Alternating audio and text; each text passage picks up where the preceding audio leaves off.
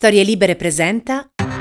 Bentrovati ad uno degli approfondimenti di Quarto eh, Potere. Abbiamo iniziato questa nostra eh, maratona con eh, uno speciale Afghanistan eh, che eh, ha attraversato un po' tutti quanti i primi giorni del eh, conflitto. Abbiamo cercato di analizzare le varie sfaccettature del problema riguardante la leadership da parte dei talebani eh, del nuovo emirato che sta sorgendo proprio in queste ore. Uno dei eh, motivi del dibattito politico, sociale e possiamo dire anche culturale che in queste ore si sta sviluppando un po' in tutta Europa e anche nel nostro paese deriva proprio dai rischi di recrudescenza del terrorismo di matrice islamista e noi per approfondire questo tema abbiamo con noi il procuratore nazionale antimafia e antiterrorismo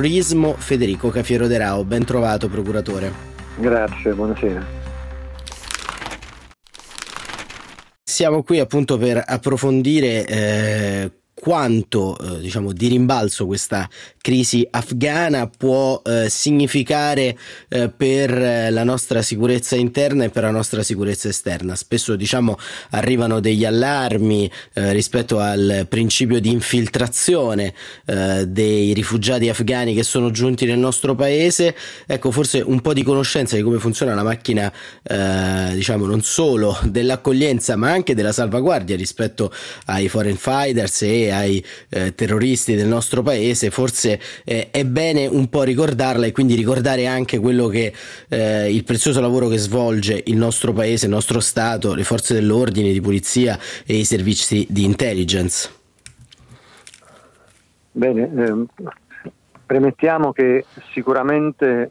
a seguito dell'allontanamento delle forze di pace dall'Afghanistan e quindi del, della presa del governo da parte dei talebani eh, si è evidenziato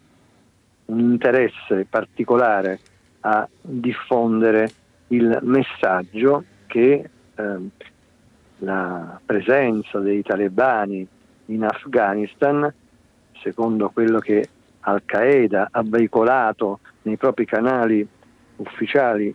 di comunicazione, è una lezione ed un esempio per tutti i jihadisti. Già un messaggio di questo tipo mi sembra particolarmente significativo, laddove il gruppo terroristico invita quindi le masse in Europa e nella stessa Asia a liberarsi dall'egemonia, dall'egemonia americana. E questo messaggio, messaggio sicuramente molto forte, rispetto al quale c'è certamente la sollecitazione da parte dei gruppi, dei soggetti che sono radicalizzati e sono presenti nei vari territori di rientro eh, a esprimere eventualmente una manifestazione di presenza che confermi ancora una volta come i gruppi terroristici di Al-Qaeda e dell'ISIS siano pienamente attivi e dinamici. Ecco, questo è il primo rischio, quello di tradurre l'abbandono dell'Afghanistan come una vittoria del fondamentalismo islamico e quindi non solo dei talebani ma anche degli stessi gruppi terroristici che tendono ad affermare eh, quella eh, dottrina, quella eh, religione, quella disciplina che nel caso specifico comporta una serie di, eh, di riforme anche dal punto di vista quindi della, uh, della violazione dei principi di eguaglianza tra uomo e donna, dei principi di eguaglianza nella partecipazione a, a quelli che sono i vari servizi che un, un governo deve offrire. Eh, un altro messaggio appunto proprio in relazione alla disuguaglianza che eh, determina un, un, un governo del tipo di quello che si è eh, formato in Afghanistan è proprio quella di estromettere da qualunque carica pubblica o politica le donne. E, e quindi torniamo sostanzialmente a forme di società che confliggono pienamente con non solo i valori della nostra Costituzione, ma diciamo quei valori condivisi eh, dalle democrazie che sono affermate in Europa, negli Stati Uniti, in tanti altri paesi. E, eh, e, e tutto questo è evidente che è il primo motivo che induce oggi ad un maggior rischio, eh, senza poi eh, considerare che non solo le strutture organizzate sono protagonisti di azioni di guerra, tra virgolette, come quella che è avvenuta a Kabul, ma anche i soggetti che individualmente a, um, esprimono adesione alla radicalizzazione e quindi eh, sono essi stessi pronti, dopo essersi indottrinati e addestrati sui siti web, indipendentemente dalla loro presenza in determinati paesi in cui le formazioni terroristiche eh, sono nate o si sono sviluppate. Penso ai lupi solitari e quindi alle azioni terroristiche che possono essere compiute proprio sulla base di una sollecitazione come quella che qualche giorno fa Al Qaeda ha diramato sui propri canali di comunicazione. Ecco, procuratore, eh, un, un, aspetto che diciamo già l, l, la magistratura, le forze di intelligence hanno in qualche modo eh, sottolineato nel corso degli scorsi mesi era eh, rispetto ai canali di approvvigionamento dello Stato islamico, dell'ISIS, che eh, passavano ovviamente da un lato eh, dal traffico internazionali di droga, passando per eh, lo sfruttamento delle rotte migratorie, quindi il business dell'immigrazione clandestina, eh, arrivando poi appunto al, eh, diciamo al, um, al saccheggio eh, delle, delle, rotte dei carburanti. Ecco, eh, tutto quanto questo potrebbe essere in qualche modo eh, compattato all'interno di uno Stato che, che, è appunto l'Afghanistan, così come era diciamo fino a 20 anni fa, fino all'inizio delle operazioni militari militari di Enduring Freedom. Ecco, ehm, che cosa significa anche per la nostra sicurezza avere un attore internazionale eh, al momento legittimato solo da un colpo di Stato, perché ricordiamo che ovviamente il presidente degli Jure è ancora, non si sa per quanto, eh, Saleh, il vicepresidente appunto dell'Afghanistan, avere un attore così eh, importante anche in termini di estensione territoriale in un contesto dove da un lato abbiamo la Cina, la Russia e altre eh, forze che comunque alla fine già in passato hanno mostrato un'ostilità diplomatica nei confronti del continente europeo in particolar modo, ecco, eh, c'è un rischio appunto eh, di estensione di questi fenomeni? Eh, il rischio oggi c'è, ehm, è evidente che una sollecitazione che proviene in modo così chiaro e aperto, un'affermazione come quella dei eh, talebani che si impossessano del governo di un paese, in un paese, come si diceva poc'anzi, che costituisce già un, un uh, luogo di particolare attenzione eh, perché eh,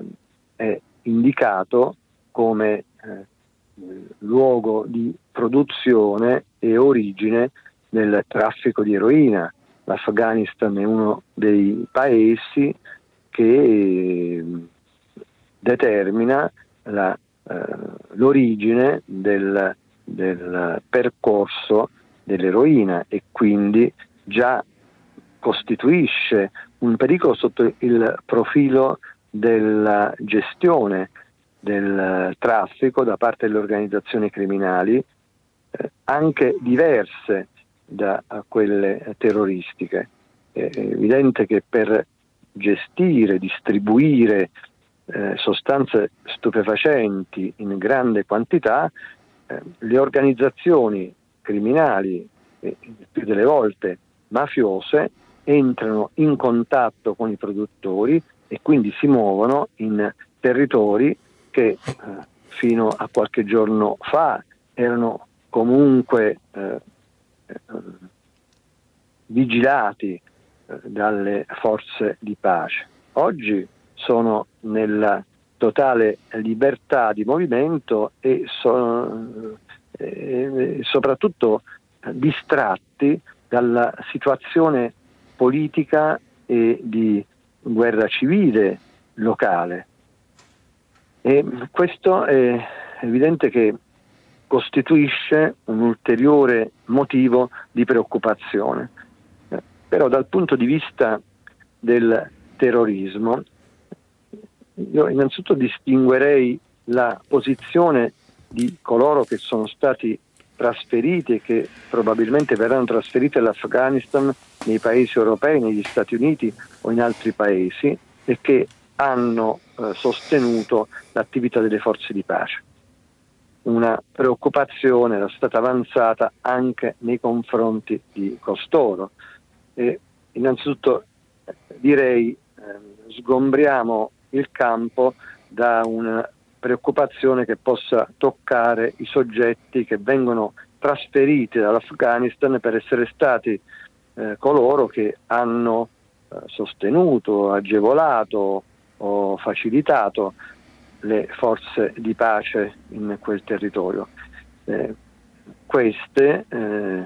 queste persone vengono trasferite nei vari paesi, anche europei, anche in Italia, sulla base di elenchi,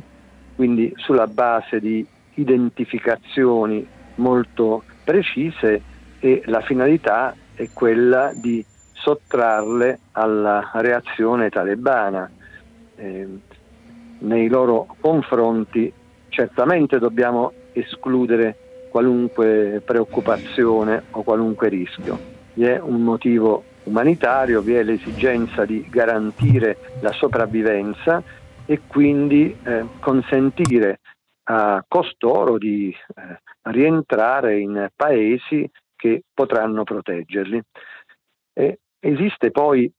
eh, una preoccupazione che può derivare invece in eh, linea molto più ampia eh, nei confronti dei migranti, in cui eh, rientreranno anche gli afghani, soggetti che lasciano determinati paesi e in questo caso anche l'Afghanistan per raggiungere altri territori e conseguire le condizioni di vivibilità migliori. E nel caso in cui in questa ampia eh, fascia di soggetti rientrino anche gli afghani eh, nei loro confronti come nei confronti dei migranti che si affacciano ai nostri confini vengono sviluppati i controlli eh,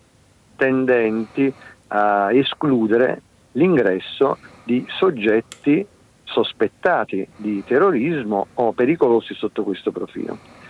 Io ehm, tendo qui a sottolineare eh, i controlli di sicurezza, controlli di primo livello, ma anche controlli di secondo livello. Eh, nei controlli di primo livello eh, rientrano ehm, i rilievi eh, fotodactiloscopici, eh, i controlli nominativi in relazione vari, ehm, alle varie banche dati da cui risultano i soggetti eh, sospettati anche di reati di criminalità organizzata, oltre che di terrorismo, ehm, i controlli che ehm, consentono il rilevamento dei eh, dati biometrici e che a loro volta determinano dei confronti successivi nell'ambito di una grande banca dati nazionale, ehm, controlli che attengono alla consultazione delle banche dati europee come il eh, banca dati di Schengen e quella dell'Interpol. Quindi già questo primo eh, quadro eh, dimostra come nel momento in cui un migrante entra nel nostro paese venga sottoposto sempre a questi controlli. Oltre ai controlli di primo livello, vi sono i controlli di secondo livello, che sono quelli che eh, consentono di confrontare il soggetto con i dati che provengono da Europol e da altre banche dati e riguardano specificamente i soggetti sospettati di terrorismo. Mm, la grande banca dati che Europol ha costituito grazie alle informazioni che gli Stati europei hanno fornito con riferimento ai foreign father che hanno partecipato appunto al conflitto sirio-iracheno, eh, quel, quegli elementi vengono oggi utilizzati nel momento dell'ingresso in Italia da parte di migranti che clandestinamente si avvicinano alla nostra costa. Accanto a questi dobbiamo poi guardare gli ulteriori dati che provengono dalle, ehm, diciamo, dagli accordi con i paesi balcanici, laddove eh, grazie proprio a ulteriori convenzioni che sono state stipulate, la direzione nazionale in questo ha ehm, ehm, provveduto alla sottoscrizione di una dichiarazione di intenti insieme ad altri 11 paesi eh, balcanici, eh, oltre Austria e Grecia, che consente appunto la condivisione delle conoscenze in relazione ai soggetti sospettati di terrorismo. Quindi sono ulteriori conoscenze, ulteriori informazioni che si accompagnano a quelle della banca dati Europol, a quelle delle banca, altre banche dati europee e a quelle di Interpol. Ecco, tutto questo consente sicuramente uno screening di grandissimo rilievo. È certo che eh, accertamenti di questo tipo che vengono effettuati sui migranti, eh, se attenuano il rischio, non lo escludono e per questo nel contrasto al terrorismo internazionale vengono sviluppate tantissime altre attività e in particolare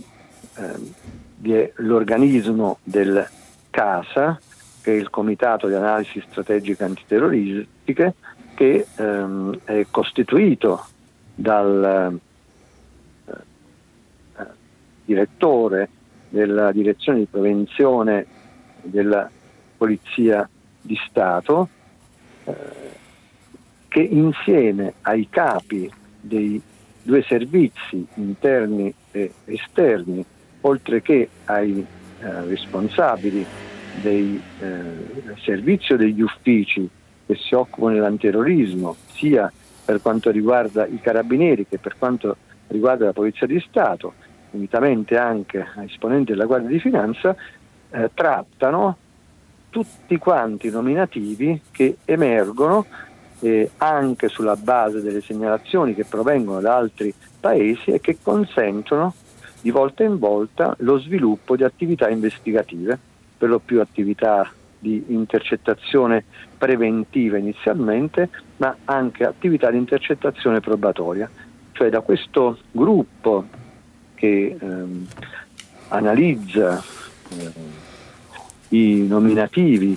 segnalati da altri paesi, ma anche quelli che possono emergere da altre fonti nell'ambito del nostro stesso paese, si passa poi alle attività investigative probatorie che vengono poi trattate dalle procure distrettuali antiterrorismo con il coordinamento della direzione nazionale. E tutto questo eh, ha consentito fino ad oggi di portare avanti un monitoraggio sul territorio nazionale di grandissima importanza,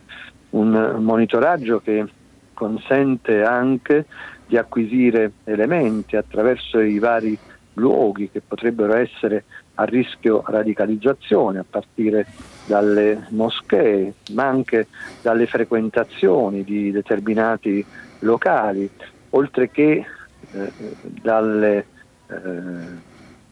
ulteriori attività che vengono svolte negli stessi istituti di pena, laddove ugualmente viene posta in essere un'attività di osservazione e approfondimento che riguarda i soggetti esposti a rischio radicalizzazione o che evidenziano rischi di radicalizzazione. E quindi non solo quei detenuti che sono stati eh, sottoposti a procedimenti penali per reati terrorismo, ma tutti coloro che, essendo detenuti per reati ordinari, nella loro condotta evidenziano comportamenti indicativi della radicalizzazione. E su questi viene sviluppato un lavoro enorme, un lavoro che eh, la polizia penitenziaria poi nei risultati comunica alla direzione nazionale che a sua volta svolge ulteriori approfondimenti e li indirizza alle procure distrettuali competenti sicché al momento della scarcerazione costoro verranno seguiti immediatamente e direttamente dalle attività investigative che eh, consentiranno di verificare se il soggetto eh, tenderà a attività pericolose sotto il profilo del eh, terrorismo o meno. Ecco, una grande macchina, eh, procuratore, insomma, perché alla fine eh, spesso la semplificazione del discorso pubblico, spesso anche politico, diciamo, non fa comprendere poi ai cittadini qual è la mole di lavoro dello Stato che vorrei anche ricordare fa sì che l'Italia da questo punto di vista sia un modello sia per quanto riguarda ovviamente eh, la lotta al crimine organizzato, alle mafie, ma anche e soprattutto rispetto all'antiterrorismo. Insomma, siamo eh, in questo, avendo fatto purtroppo anche molta pratica con, eh, con, tanto sangue versato nella nostra storia, siamo una sorta di eh, fiore all'occhiello a livello internazionale. Insomma, nostro, eh, diciamo, le nostre forze di polizia e di intelligence rispetto alla tutela e a tutti quanti questi eh, diciamo, passaggi intermedi che ci ha raccontato ecco, sono veramente all'avanguardia e questo mh, mm, diciamo, è bene anche ricordarlo. Ma anche a livello internazionale Eurojust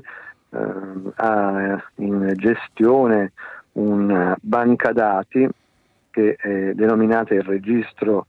eh, europeo antiterrorismo in cui sono inseriti tutti i dati che riguardano i procedimenti penali che eh, le autorità giudiziarie dei paesi europei eh, portano avanti fin dall'iscrizione. Nel registro antiterrorismo europeo presso Eurojust vengono inseriti i dati di tutti i soggetti eh, nei cui confronti vengono sviluppate indagini a livello europeo e Eurojust come organismo di coordinamento europeo eh, provvede a rilevare le eventuali, ehm, eventuali momenti di collegamento investigativo proprio per coinvolgere poi eh, più paesi nei confronti di quei gruppi o di quei soggetti che hanno una operatività estesa. Devo anche dire che ehm, per quanto riguarda gli stessi foreign fighter, eh, si è sviluppato un'enorme attività, un'attività che ha riguardato anche la condivisione, le conoscenze fra le polizie e le magistrature dei paesi europei. Eh, in Italia abbiamo avuto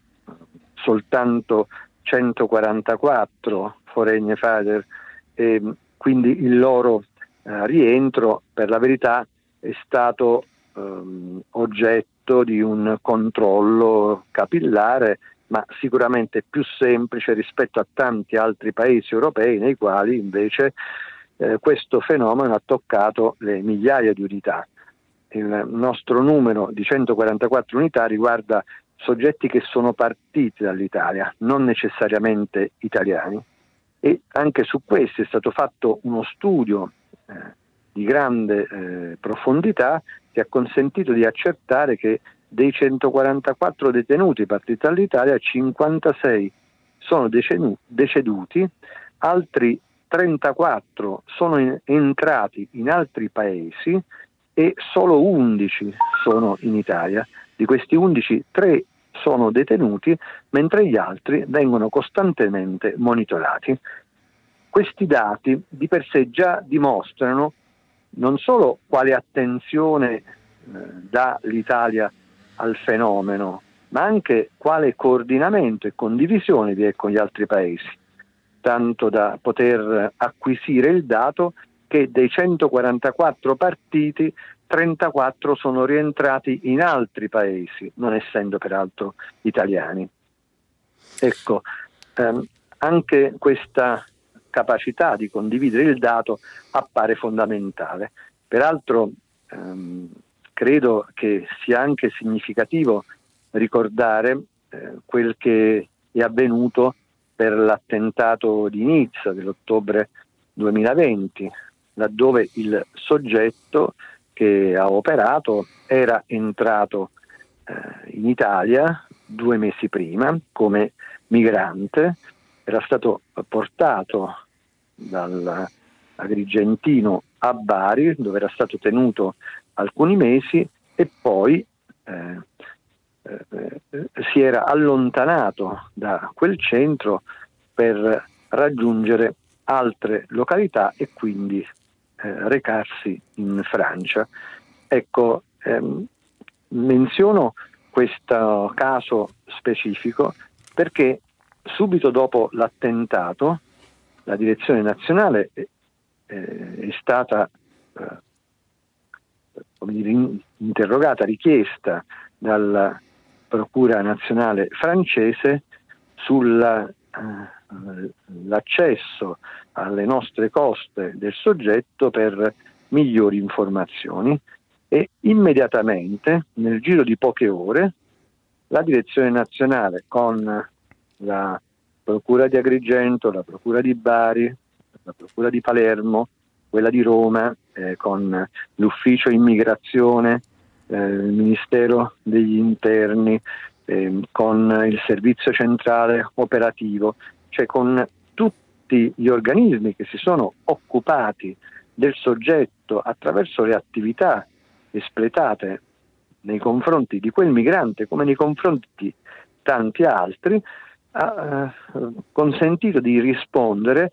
immediatamente al procuratore nazionale francese qual era stato il percorso del, del terrorista e che cioè era arrivato su una barca di 6 metri insieme ad altri 10 soggetti dalla Tunisia, erano tutti tunisini, insieme a questa barca ce n'era un'altra di 6 metri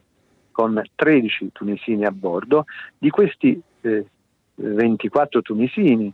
eh, si eh, conoscevano esattamente nome e cognome, erano stati tutti fotosegnalati e di essi soltanto uno si era accompagnato al soggetto che poi si era reso autore dell'attentato a Nizza e eh, si era potuto ricostruire esattamente qual era stato il suo percorso, come dicevo, da Agrigento a Bari, Bari,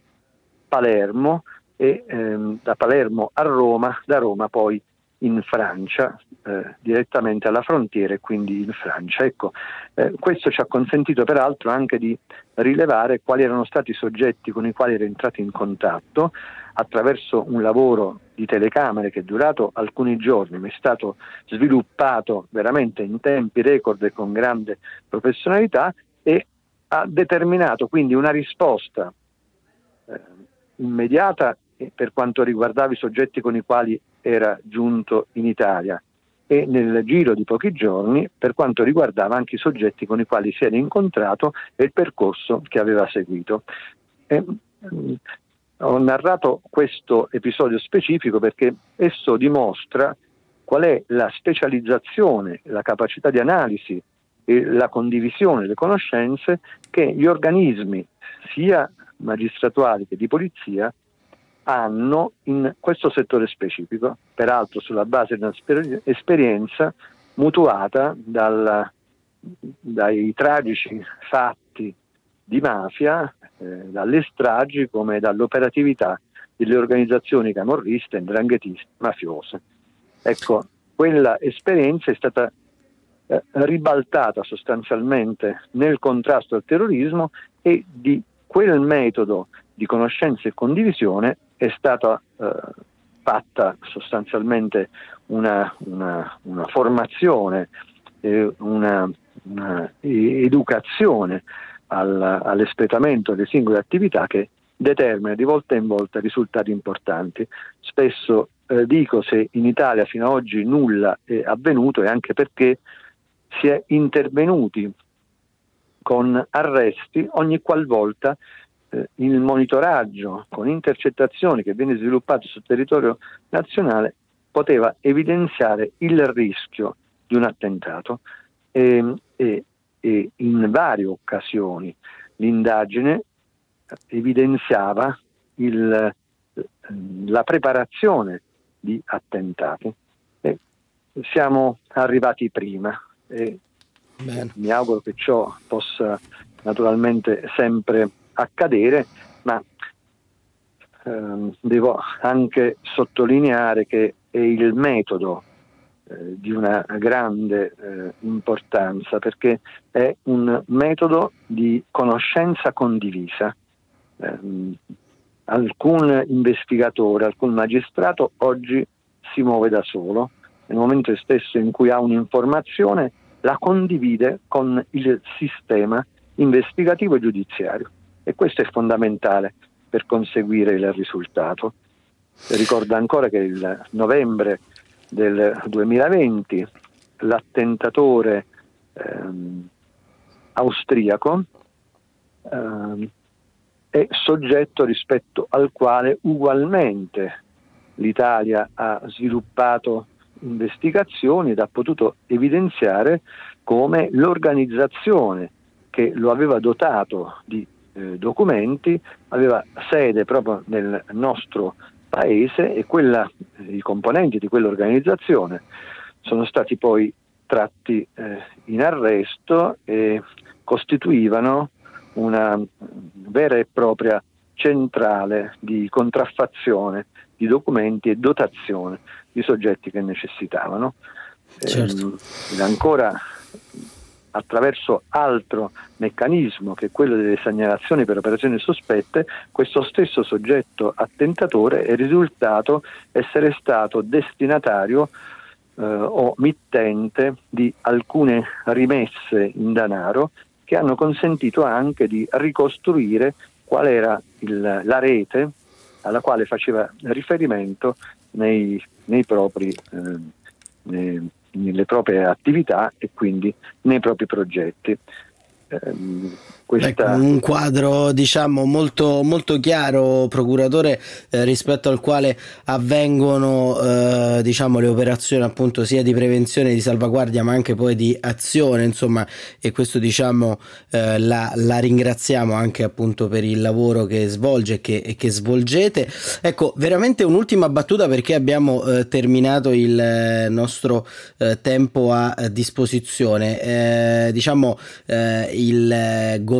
ovviamente dei talebani è eh, solamente all'inizio, ancora non è formato, eh, chiaramente siamo anche forse all'inizio di una crisi e ancora però diciamo non sono dirama- stati diramati allarmi eh, a livello internazionale. Ecco, eh, che cosa eh, ci aspetta a suo avviso nei prossimi mesi e quanto poi possiamo dire anche eh, un clima generale eh, determinato anche dall'emergenza eh, covid eh, pandemica con eh, tanti movimenti di piazze tante eh, chat le proteste dei no green pass dei novax insomma eh, quanto diciamo il clima dei prossimi mesi procuratore sarà in qualche modo eh, segnato anche da, da, tutto quanto questo periodo e da, anche da questa crisi afghana a livello di sicurezza, secondo lei?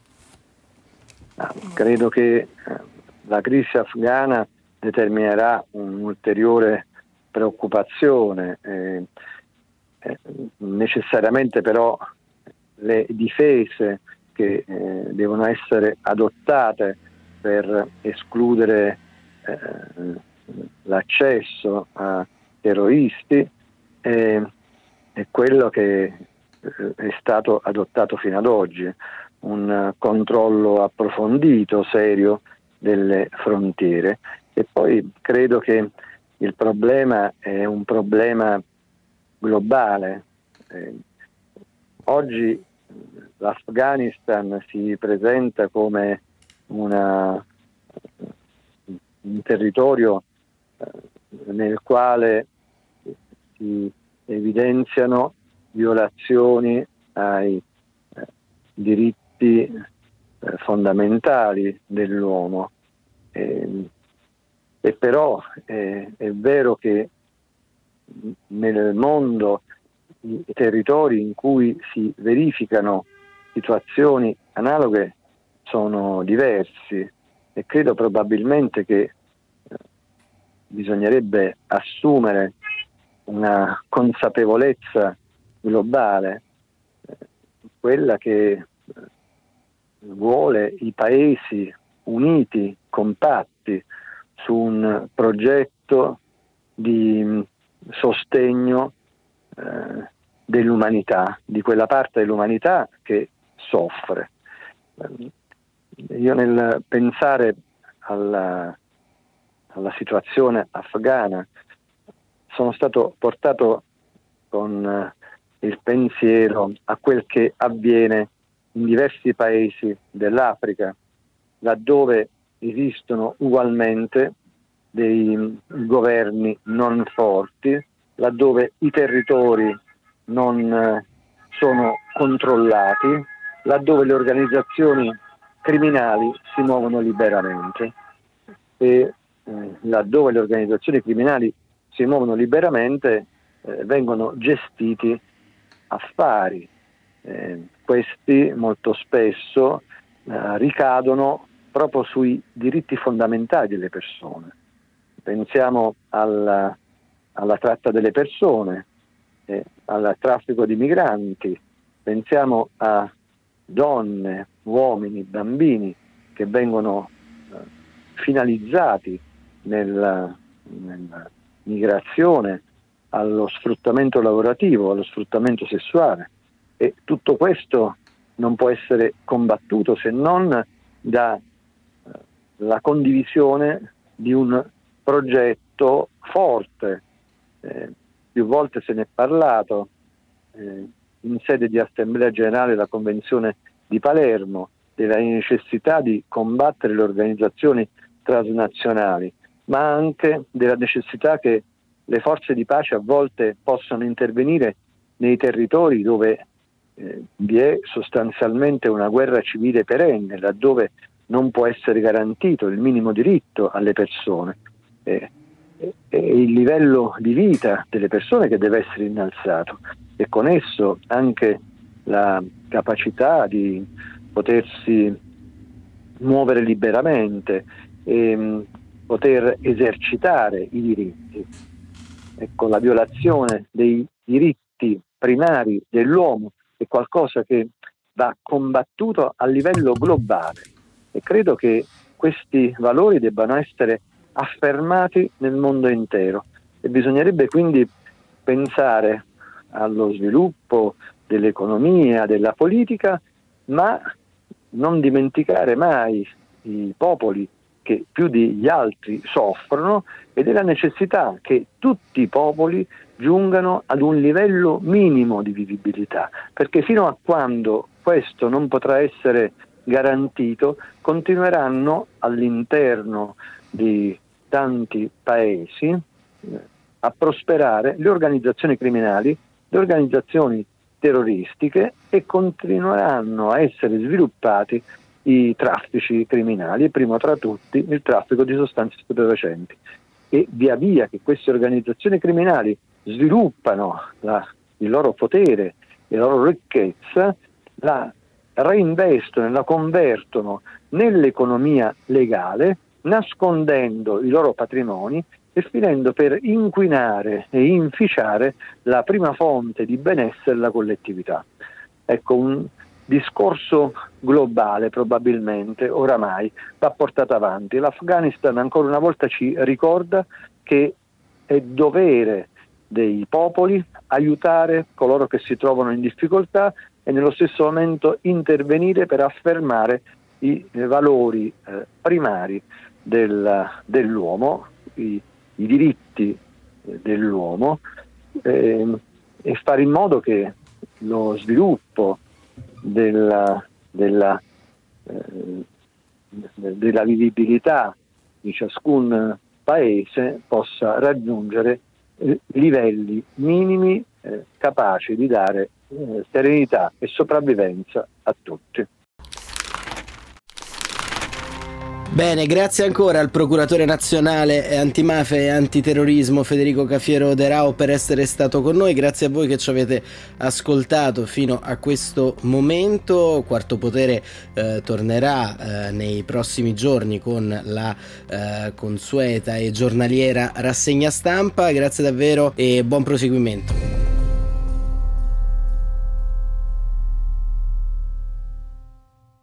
Una produzione storielibere.fm di Gianandrea Cerone e Rossana De Michele. Coordinamento editoriale Guido Guenci.